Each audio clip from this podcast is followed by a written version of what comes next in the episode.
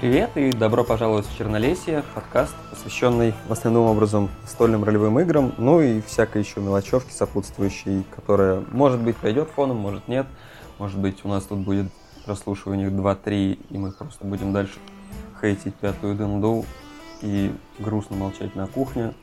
Так или иначе, у микрофона эльф, эльф и перстень, неважно. И обещаю, что в следующий раз я обязательно буду не один, обсуждаем что-нибудь более интересное и более наверняка внятное, чем сегодня. А сегодня я на самом деле хотел поговорить об одной достаточно интересной вещи, рассказать об одной достаточно интересной вещи, о стиле скорее игры. Я вообще к этому пришел совершенно случайно, ну, конкретно к записи подкаста, когда недавно мы разговаривали с ребятами о каких-то песочницах, о том, что какие-то разные ведущие что-то где-то вводят в плане как параллельно, а потом группы могут пересекаться и все-все вот эти вот штуки.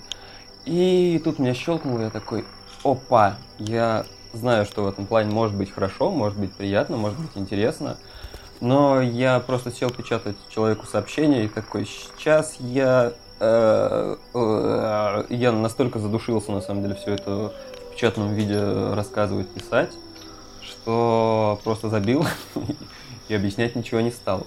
Вот, и только потом я уже подумал, что можно на самом деле э, записать какой-то подкаст об этом, и, возможно, даже это кому-то будет интересно. Э, так или иначе, я сегодня хотел рассказать о стиле игры, который называется West Marches. Э, собственно, мы его, возможно, будем называть, что это западное пограничье, западное приграничье. Я еще расскажу, почему он так называется и как к этому названию вообще пришли. Но давайте сначала какие-то общие прям базисы пробежимся, что это вообще такое. А, я уже говорил, что это стиль и структура игры. В общем-то, West Marches предназначена для большого количества игроков, ну, достаточно большого, то есть это человек 10, 20, 30, 50. Я в паре субреддитов видел, что ребята такие, да, у меня сейчас 100 игроков, мы онлайн играем в West Marches, я такой, опа, вот, вот это реально круто. Э, ну, то есть это, это, это постоянное игровое комьюнити на 100 человек, которые, э, блин, собираются реально играть, они просто их там 100 человек сидят в чатике, и кто-то иногда э, что-то кому-то рассказывает, какие-то интересные истории.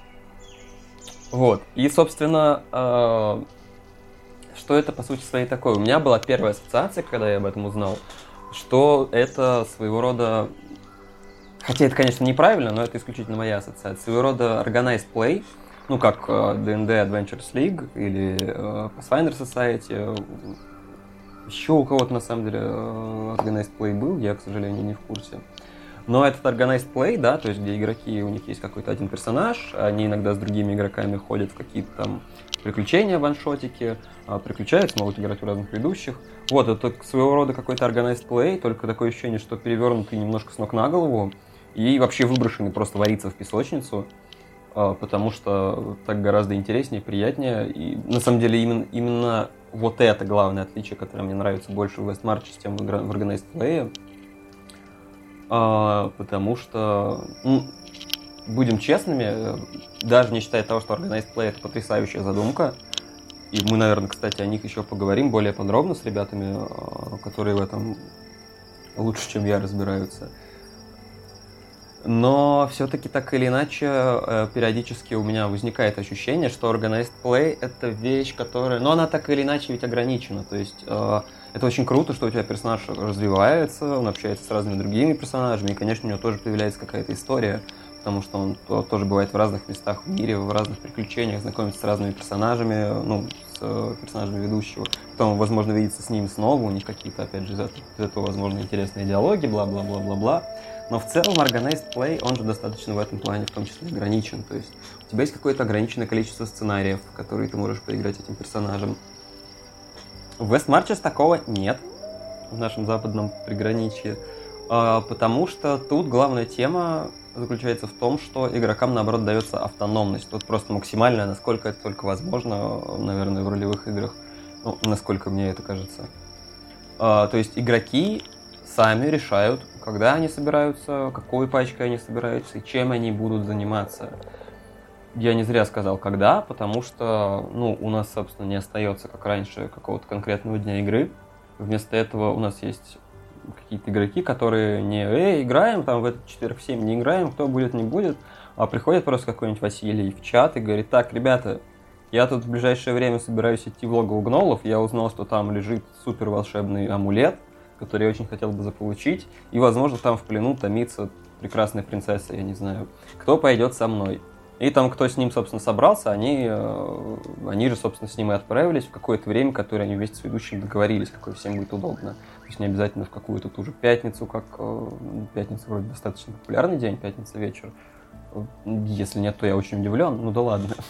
Вот, ну и на самом деле я вообще сейчас не уверен в том, что я говорю, потому что, скорее всего, я объебусь с терминами, но это своего рода, опять же, деконструкция вот такого прям обычного классического ДНДшного кампейна, когда вы пачка героев, перед вами есть весь мир, у вас есть какой-то, ну, небольшой все-таки рельсовый сюжет.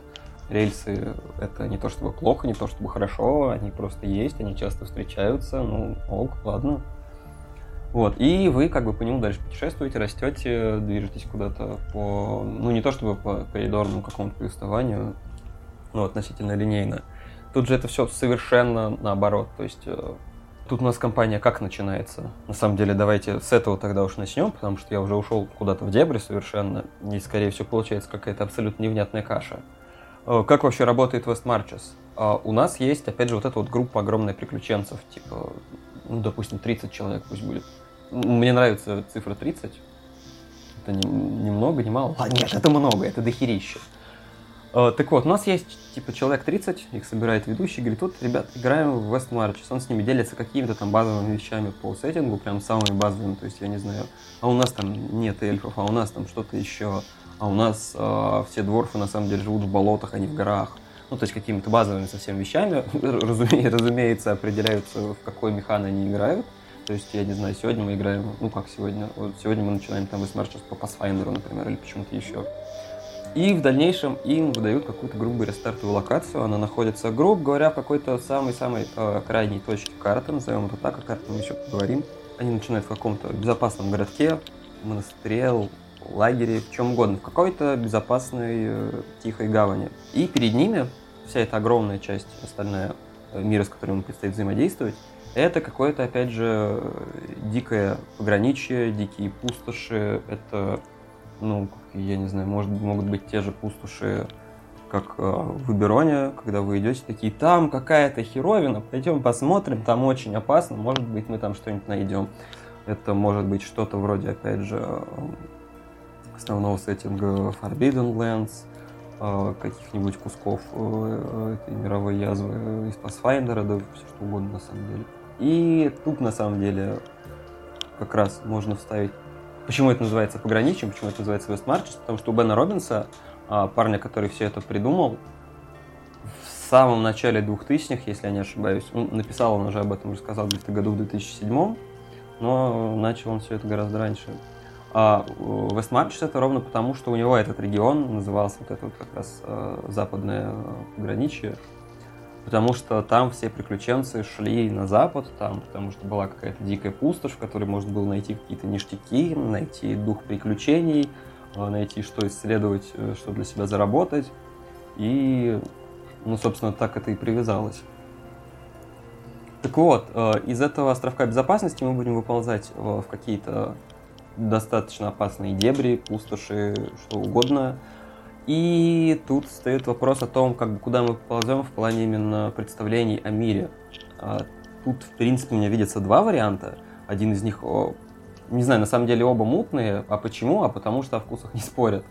А, но тут, на самом деле, у них либо может быть какая-то ну, более-менее внятная карта, да, мета-игровая скорее карта, в которой они представляют, что вон там находится глухоманский лес, а вот здесь зеленые болота, а вон там дальше горы восьми принцев и так далее, и так далее, и так далее. И они уже от этого отталкиваются.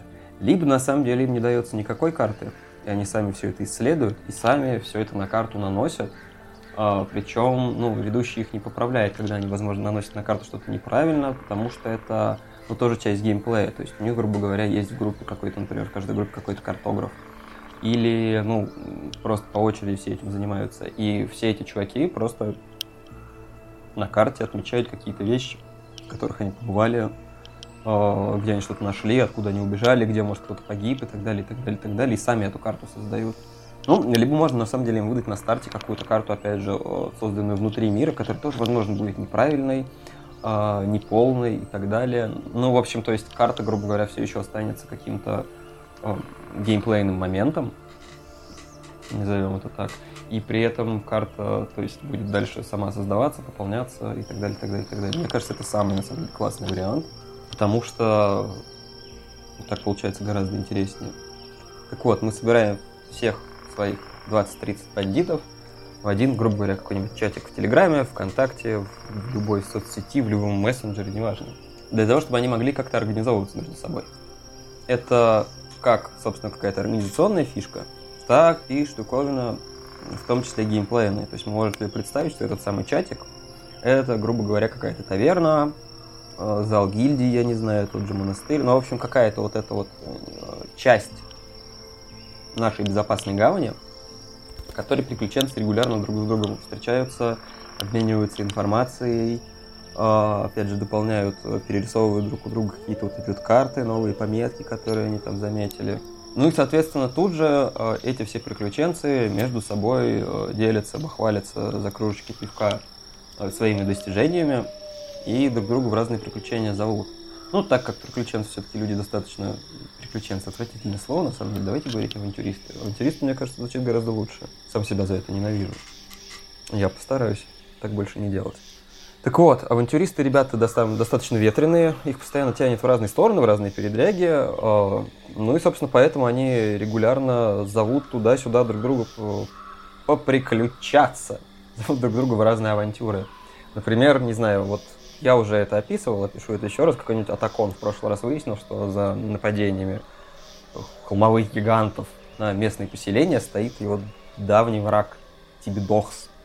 И в той же стычке какая-нибудь э, Алерия вновь находит след э, волшебных самоцветов древнего Нуминора, и у них как бы появляются ну, разные какие-то зацепки, э, по которым они могут дальше следовать.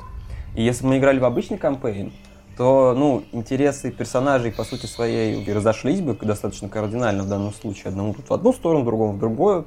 Им пришлось бы это все как-то между собой обсуждать, делить. Э, давай сначала сходим туда, нет, ну мне нужнее. Ну, как все это обычно бывает. Тут э, мы от этого в известной степени избавлены, потому что я такой на Алерия все-таки в конце приключения возвращаются в таверну и бросают всем остальным клич. Вот так он такой, а, я собираюсь туда-то, туда-то. Алерия такая, а, мне нужны самоцветы. И в нашей таверне Белкин хвост, а, все эти приключенцы эти истории выслушивают, узнают что-то новое. И, возможно, кто-то такой, да-да-да, я тоже искал, э, собственно, эти самоцветы, а второй такой, у, -у эти ужасные гиганты там убили моего брата, я пойду с тобой. У нас набирается две разные группы, которые, опять же, между собой обсуждают, куда они отправятся и когда они отправятся. Они а, пишут ведущему, говорят, вот мы хотим отправиться, не знаю, на тихие равнины для того, чтобы поохотиться на гигантов. Ведущий такой, окей, мне там удобно, например, в среду или там на следующей неделе вообще в любой день. И ребята такие, окей, мы собираемся тогда-то, тогда-то. Это достаточно приятное и важное обсуждение между играми. Это тоже, по сути, какая-то часть игры получается. То, что ребята э, как бы общаются между собой, Э, и ну, не просто скидывая друг другу мемчики, потому что зачастую можно видеть, что чатики каких-то игр, они вот буквально оживают только в какой-нибудь день игры, за час до, за час после, когда все начинают типа, а я опоздаю, а, а будет ли сегодня игра, а я не приеду, а я там пошел в KFC, надо ли кому-нибудь что-нибудь купить. Тут нет, чатик живет практически постоянно, потому что почти постоянно кому-то приходится что-то обсуждать, и это достаточно важно. Давайте сразу как-то попробуем устаканить те вещи, которые мы уже обсудили. У нас получается два каких-то важных тезиса. И это, собственно, во-первых, важность исследования мира вокруг и передачи информации остальным игрокам. И отсутствие какой-либо постоянной устаканившейся группы игроков. Вот, у нас, опять же, помимо всего прочего, могут появляться какие-то структуры внутри всей этой здоровой шайки, как в хорошем смысле, так и в плохом.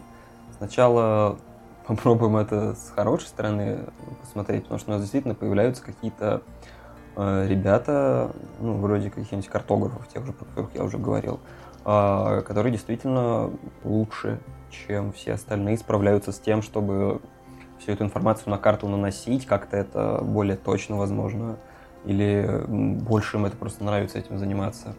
И их за это, например, ценят. Э, ну, в принципе, бывают же в игровых группах такие игроки, которые типа, что-то делают лучше, чем все остальные, а, и все остальные такие, блин, вот он клевый чувак. Как, например, не знаю, есть ребята, которые ведут какой-нибудь, я не знаю, Excel с э, общими там находками, тратами, нетратами э, игровой группы, и все такие, а что, типа, я это все могу, в принципе, не считать, вот у нас есть чувак, которому это нравится, э, он нас от всего этого освободил, и мы его за это очень любим. Бывают ребята, которые какие-то творческие, опять же, штуки выбрасывают, кто-то рисует, кто-то я знал пару ребят, которые какие-то песни записывают о приключениях э, своих персонажей, своих персонажей, персонажей, соответственно, других игроков. Э, ну, в общем, всякие такие штукенции. Вот, и это очень приятно, потому что э, на самом деле, с одной стороны, у нас всегда будут игроки, которые э, смогут кого-то куда-то позвать, э, кому-то сказать, да я точно могу пойти с вами, потому что я классный, и все скажут, ну да, ты классный, мы точно тебя с собой возьмем. Собственно, все эти сценарии они как бы являются тоже какими-то законченными небольшими сценарии, не совсем верное слово, но неважно, а, являются какими-то небольшими законченными сюжетиками. Сюжет тоже не совсем а, верное слово. Небольшими законченными игровыми встречами. То есть вы собрались вначале, вы сходили а, в набег в эти тихие холмы, вы в конце этой же сессии вернулись. То есть как бы одним днем вы не играете неделю, пока там все остальные такие сходили денек и вернулись у вас именно этот ровно, ровно одну игровую сессию занимает. Как, в принципе, и в тех же Organized Play, про которые я до этого говорил. И это, в принципе, очень классно и удобно. А, но мы тут же, опять же, ровно в тех же моментах, про которые я уже говорил, натыкаемся на своего рода проблемы. Потому что многие вещи при этом ведущему придется регламентировать. Как я уже говорил, есть какие-то ребята, допустим, те же картографы, я не знаю, казначеи, летописцы, кто угодно, которые всегда будут востребованы. Или, например, какие-нибудь э, уникально набилдившиеся игроки, крайне полезные игроки, которые понаходили крутых артефактов, и теперь все хотят с ними ходить, потому что это безопаснее. В общем, будут какие-то любимчики и какие-то, возможно, изгои, назовем их так.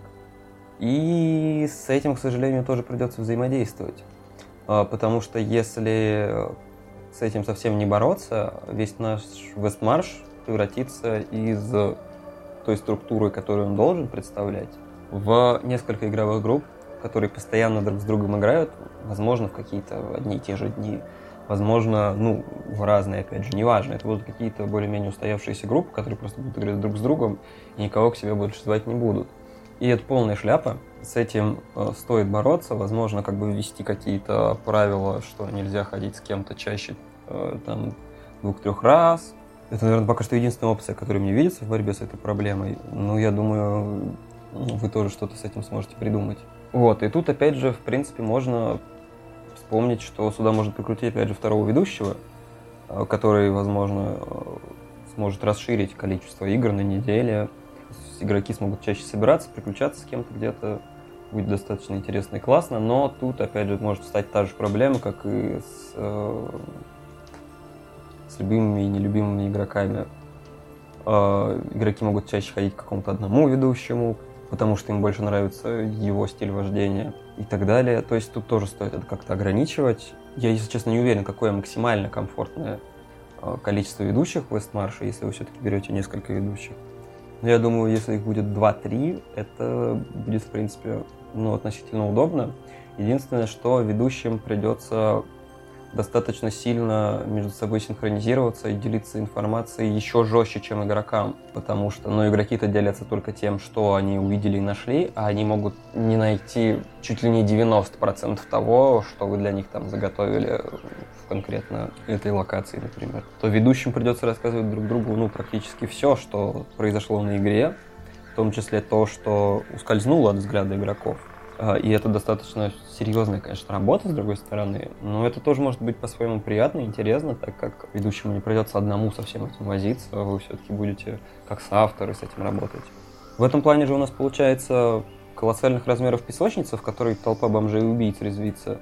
Ну и, собственно, это большой открытый мир с соответствующей реакцией на самые разные действия. Потому что всегда найдется какой-нибудь лунный рыцарь, который соберется в ближайшее время строить свой замок и ничем больше не заниматься, будет ходить, собирать, я не знаю, налоги с горожан. Да, ну типа кому-то это гораздо интереснее, чем убивать гоблинов под землей. Всегда найдется какой-нибудь э, мрачный мститель, который полезет куда-нибудь под вулкан, резать очередное племя орков.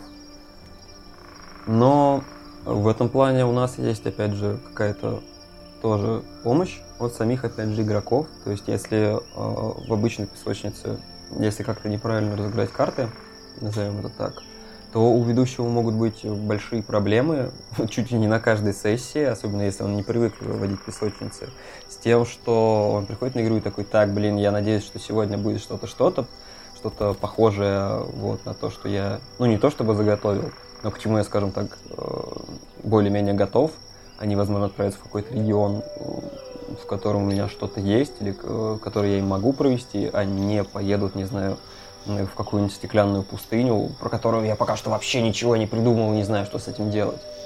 А, тут же у нас получается, что игроки, когда говорят, что они узнали, например, от, вот все о, тех, о том же каком-нибудь э, зеленом Тихолесье, да, и они такие, мы туда отправимся. Они, возможно, о нем не знают ничего пока что, кроме названия. И ведущий такой, так, они отправляются в Тихолесье. То есть э, мне нужно, по сути своей, ну, не, это получается, что не обязательно для этого нужно прям какой-то модуль коридорный подготовить или прям какой-то данжик. А, то есть, да, можно какое-то рельсовое приключение подготовить. Как я уже говорил, рельсы это типа не всегда плохо, просто это не совсем марш, как, как по мне.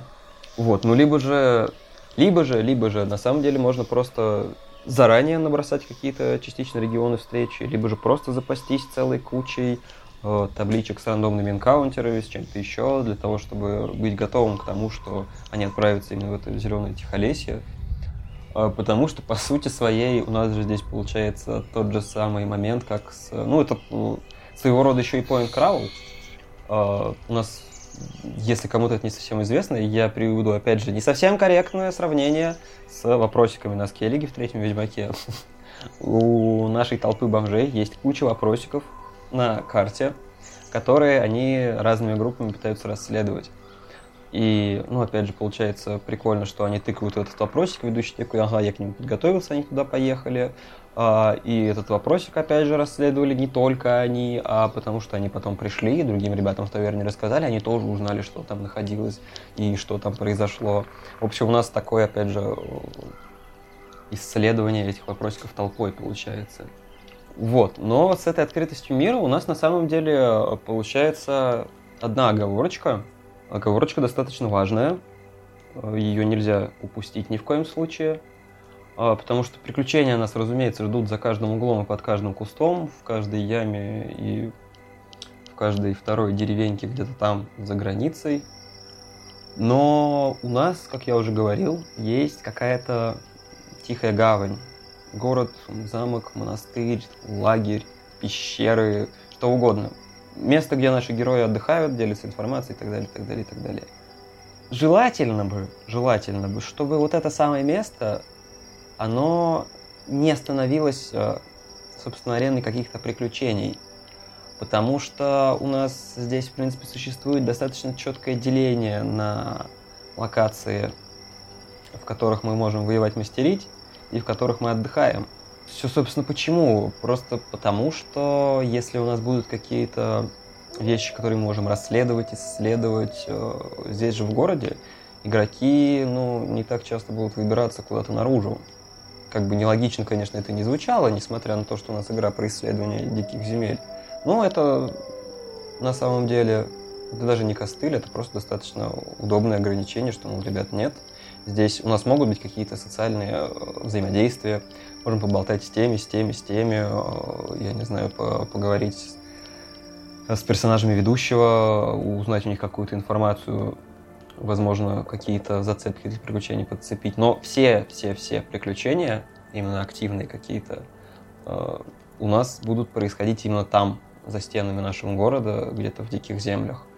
Э, все эти приключения могут быть связаны э, с этим городом и, возможно, даже должны, не буду утверждать, потому что, ну, может случиться так, что где-то там собирается орда орков, и потом она, возможно, нападет на наш город, и ну, типа, это может быть целая серия каких-то вылазок наружу с интересным с интересными решениями, с интересными последствиями. Но при этом сам город э, стоит делать арены этих приключений только в крайнем случае. Позади, опять же, в цивилизованных землях э, нас тоже ничего хорошего не ждет, потому что там все уже давно исследовано и украдено до нас. Все карты начерчены, все дороги обхоженные, Самое, я не знаю, опасное, что вас там может ждать, это, наверное, ну что, разбойники, которые выскочат из леса, или какой-нибудь медведь-шатун. То есть обратно, противоположную от нашей пустоши сторону, отправляются только на заслуженную пенсию. Ну или если кого-то все-таки в деревянном ящике отправят домой. Хотя, кажется, у приключенцев это случается не так часто. Чаще они все-таки лежат где-то, гниют, бедняги. Кстати, да, я действительно не так часто сталкивался с тем, что авантюристы хоронят своих товарищей. Ну, когда вас ждет дракон, и вы держать за жопу от него убегаете, это, конечно, неудобно. Но, типа, бывают случаи, когда кто-то из вас там умер по каким-то по каким-то причинам. И очень часто игроки на это забивают болт, типа, ну, так, тут сделаем прикоп в полметра и пошли дальше.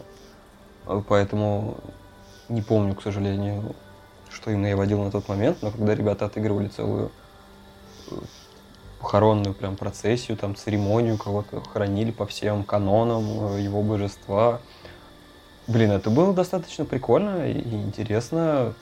Не то, чтобы это то, во что хотелось бы играть, конечно, постоянно, но тем не менее это неплохая деталь, которая добавляет какой-то, возможно, живости сюжету, добавляет немного погружения. Пока я это все говорил, я понял, что на самом деле у нас здесь э, появляется еще одна дыра, которая, в принципе, сама себя тоже закрывает, без каких бы то ни было даже поползновений с нашей стороны, как с э, теми же игроками, с которыми хотят или не хотят играть. А, тут, разумеется, одни герои со временем будут становиться сильнее других. То есть, э, может быть, кто-то чаще участвует в играх, например, кто-то недавно потерял персонажа, начал заново, кто-то нашел крутой артефакт, и теперь он ну, на голову сильнее остальных. Ну, всякое бывает. То есть э, я полагаю, что все-таки в западном приграничье не должно быть каких-то вот прям четко всех ранжирующих на одном уровне э, механизмов. Ну, какой просто в этом смысл на самом деле, если мы играем в максимально свободную и автономную для игроков игру. Вот, но, собственно, тут у нас ведь как? Получается, есть моменты, которые нам либо подсказывают, э, давно-давно подсказывают э, ММО различные, а, либо можно поделить, у ведущего уже в любом случае, скорее всего, есть какая-то карта, которую он просто не показывает игрокам, но, но она так или иначе есть. Карта всего этого приграничья. И оно же все-таки делится так или иначе на какие-то зоны. Можно поделить их на зоны ну, для разных уровней. Или, опять же, можно прикрутить какой-то автолевелинг и сравниваться с э, какие персонажи у тебя идут сейчас на дело, подготавливать примерно вот эту монстру, кого-то дебафнуть, кого-то бафнуть. Но я считаю, что это на самом деле тот еще спидорак, и так делать не надо.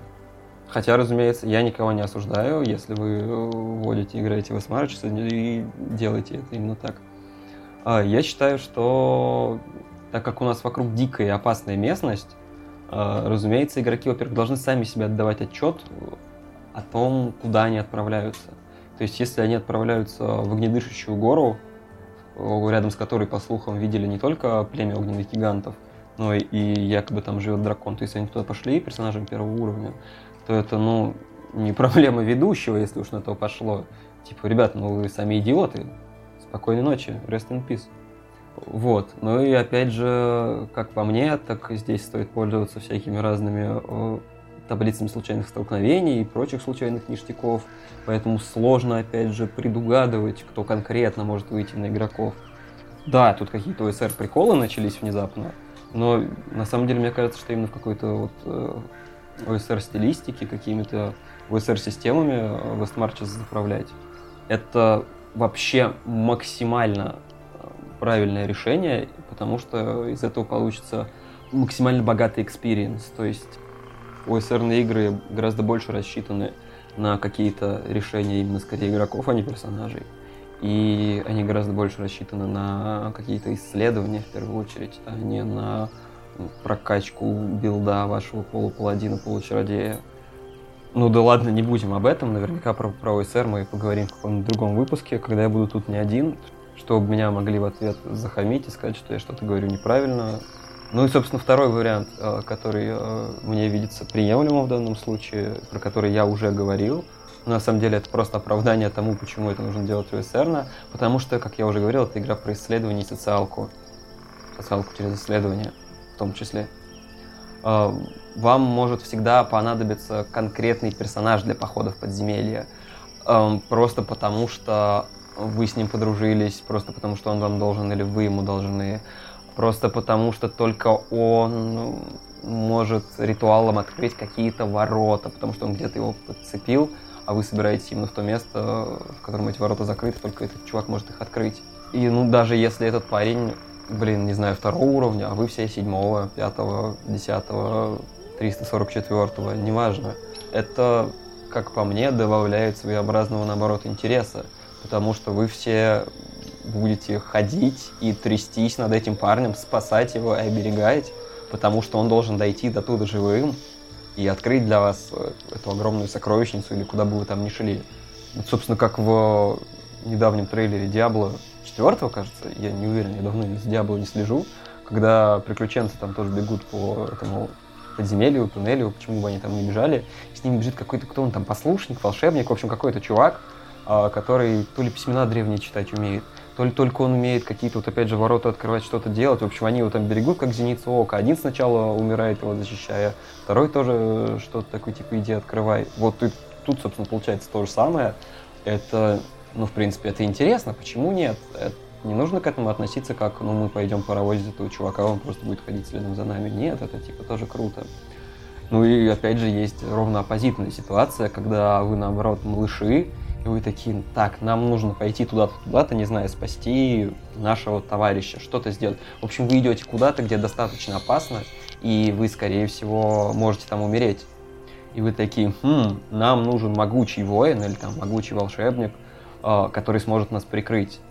И вы специально идете, зовете какого-нибудь взрослого дядю уровня 10, который действительно сможет вам помочь прикрыть, пока вы там ящики с золотом таскаете, освобождаете пленника, убиваете врочих детей, неважно. Весь этот автолевелинг или какое-то деление по локациям, оно не всегда нужно, потому что тут э, сам по себе этот интерес игровой э, решает эту проблему. Как там говорится, иммерсивность и агентивность, вот эти все дела. Ну и вообще, ребят, если честно, я сейчас обращаюсь к игрокам, э, не жопьтесь. А, это относится даже ко всем играм, по большому счету. Ведущий пытается сделать вам классно, даже если он заставляет вас жевать стекло. А, во-первых, иногда жевать стекло бывает приятно, потому что... Ладно, хорошо, кайф от игры, это тоже идея для отдельного выпуска, и об этом мы тоже обязательно поговорим. Наберем человека три и будем друг друга кидаться какахами. Ну так вот, я к чему? Не жопьтесь. А, если играть всем вместе и делать что-то в том числе для других игроков, в первую очередь, всем будет гораздо кайфовее, потому что вы стараетесь друг для друга, ты стараешься для Васи, Вася старается для тебя, вы все делаете друг другу кайфовую игру и приятно играете, ведущий старается для всех вас. У вас, опять же, получаются какие-то интересные взаимодействия и с э, теми персонажами, с, возможно, игроков, которых вы недолюбливаете, и с теми персонажами, которые э, младше, старше вас, и так далее, и так далее, и так далее. Блин, будет круто, просто попробуйте немножко через себя переступить.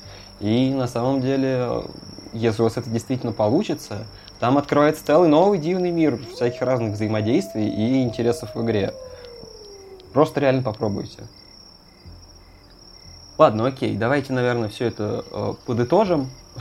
Обязательно нужно в посте оставить тайм-код, типа вы можете вот это все не слушать, вот он ровно 30 секунд, за которые я расскажу все самое важное.